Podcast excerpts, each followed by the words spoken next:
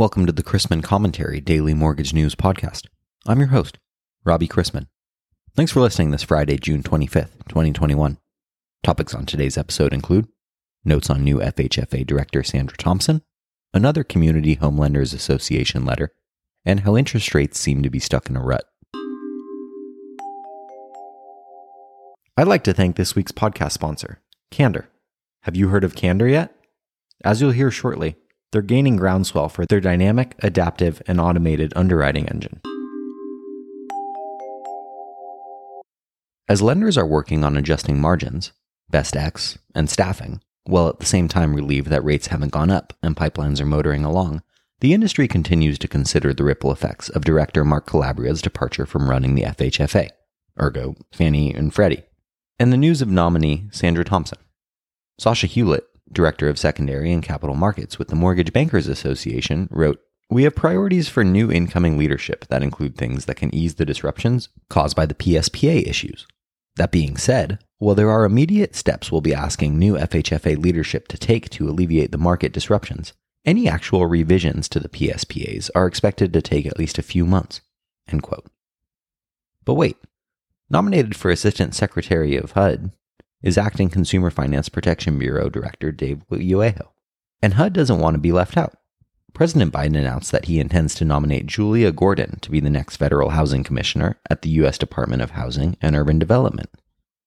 With or without lending experience, and some argued that there is enough bureaucracy in some backgrounds already, change is afoot. Scott Olson with the Community Home Lenders Association shot over a note, quote, "Sandra Thompson is now acting director of the FHFA, and CHLA congratulates her on her position. With that, neither she nor Treasury Secretary Yellen had anything to do with the restrictive PSPA caps on certain types of Fannie and Freddie loans. So Wednesday night, CHLA sent a letter to both of them asking them to immediately suspend these caps.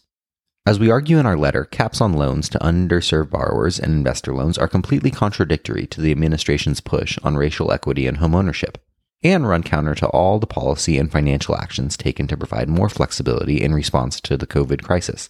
End quote. For the link to that letter, visit robchrisman.com. Rates are plain old stuck in a rut. The yield on the 10-year risk-free Treasury note seems very content at 1.49%. Nonetheless, we did have a day of mixed economic data yesterday. Initial jobless claims decreased by 7,000 to 411,000. Which was higher than the expected 380,000 figure. On the bright side, continuing claims at 3.39 million were the lowest since March 21, 2020. Durable goods orders increased 2.3% month over month in May, not as much as expected. Finally, the third estimate for Q1 GDP was unchanged at 6.4%, as expected, while the third estimate for the GDP price deflator was also unchanged at 4.3%, as expected. The day's $62 billion 7-year note auction was met with much better demand than Tuesday's 2-year note offering or Wednesday's 5-year note sale. And in Washington, President Biden reached a tentative agreement with a bipartisan group of senators on a $579 billion 5-year infrastructure plan. Freddie Mac informed us yesterday that 30-year mortgage rates broke above 3% for the first time since mid-April, after rising 9 basis points versus the prior week. Separately, Black Knight reported that the number of active forbearance plans edged slightly higher, up 1,000, this week, continuing what's become a common trend of marginal mid-month increases. Even so, the population of 2.06 million, or 3.9% of, homeowners that remain in COVID-19-related forbearance plans is down 6% from the same time last month. Today's calendar is underway with personal income and spending for May, both down 2.0%, unchanged, respectively, as well as PCE prices and the core PCE price index, up 0.5% in May. Later this morning brings June Michigan sentiment and a heavy slate of Fed speakers. The New York Fed desk, charged with buying and selling securities for the Federal Reserve, will conduct the last 2 operations on the current schedule, which total $4.1 billion.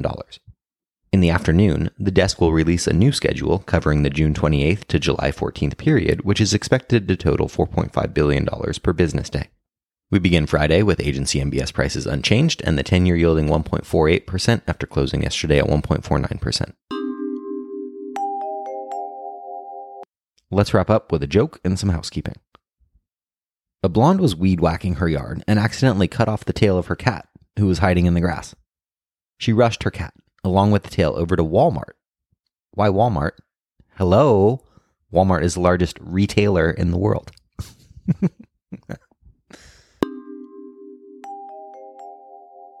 Thanks again to Candor for sponsoring today's podcast. I look forward to hearing more great things. Want to know more? Go to CanderTechnology.com. Tell them Robbie Chrisman sent you. If you have any questions about the podcast or sponsoring opportunities, send me an email at robbie@robchrisman.com. Visit robchrisman.com for more information on our industry partners, access to archived commentaries, and how to subscribe to the daily mortgage news and commentary. To listen to or download past episodes of this podcast, search Mortgage News on any platform you get your podcast from.